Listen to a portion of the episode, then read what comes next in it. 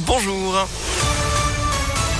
Bonjour Antonin, bonjour à tous. À la une, situation très tendue dans les hôpitaux lyonnais. Les HCL annoncent déprogrammer toutes les opérations non urgentes. C'est pour tenter de faire face à l'afflux de patients Covid.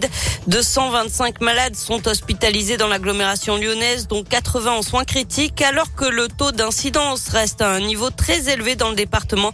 717 cas pour 100 000 habitants. Plus de 5% des cas positifs détectés euh, sont aujourd'hui liés au variant Omicron dans le Rhône. Fois plus que la semaine dernière.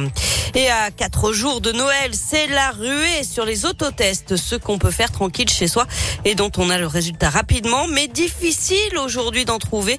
Marjorie Cital-Daon est pharmacienne dans la région. Nous lui avons demandé si elle avait des autotests dans son officine et voici sa réponse. Non, pas possible de trouver des autotests pour deux raisons. Pas dispo, comme euh, pour ce qui est des tests antigéniques eux-mêmes, ça file très vite et euh, on a atteint des délais de livraison qui dépassent les fêtes. Quoi. Du coup, euh, pas de disponibilité pour pouvoir en commander. Et puis, euh, démarche que nous, on a prise qui, à un moment, euh, les autotests n'étaient pas considérés fiables, pas considérés comme pouvant être utilisés pour justifier.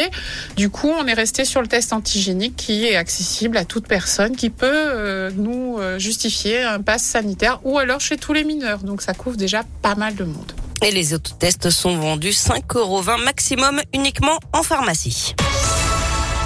L'actualité, c'est aussi le doyen de la fac de droit de Lyon 2 suspendu après des accusations de violence sexuelle. Selon rue 89, il aurait entretenu une relation avec une étudiante pendant trois ans. Elle l'accuse d'avoir exercé une emprise sur elle. La direction de la fac a ouvert une enquête qui doit encore euh, durer un mois. Un trafic d'armes démantelé à Vénissieux. La police annonce avoir saisi sept armes, deux grenailles, mais aussi 22 000 euros et des véhicules.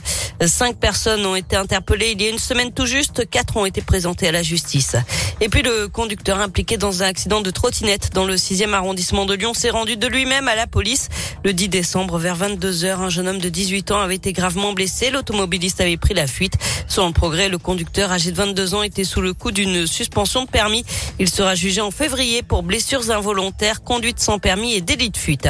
Et puis en bref, la prise d'otage à Paris continue. Encore ce matin, le forcené a libéré une femme. Hier soir, il en retient toujours une dans une boutique du 12e arrondissement. La piste terroriste est écartée. L'homme de 56 ans souffre de troubles euh, psychiatriques.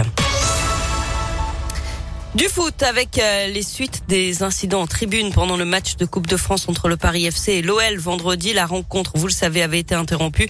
Une instruction a été ouverte par la rencontre. Une enquête a aussi été ouverte alors que des ultras du PSG ont pu être identifiés sur les vidéos de surveillance. Et puis le tirage au sort des quarts de finale de la Ligue des Champions féminine. L'OL affrontera les Italiennes de la Juventus Turin. Match aller le 22 ou 23 mars en Italie. Le retour une semaine plus tard à Lyon et en cas de qualification, les Lyonnaises pourraient défier le PSG en demi-finale. Merci beaucoup.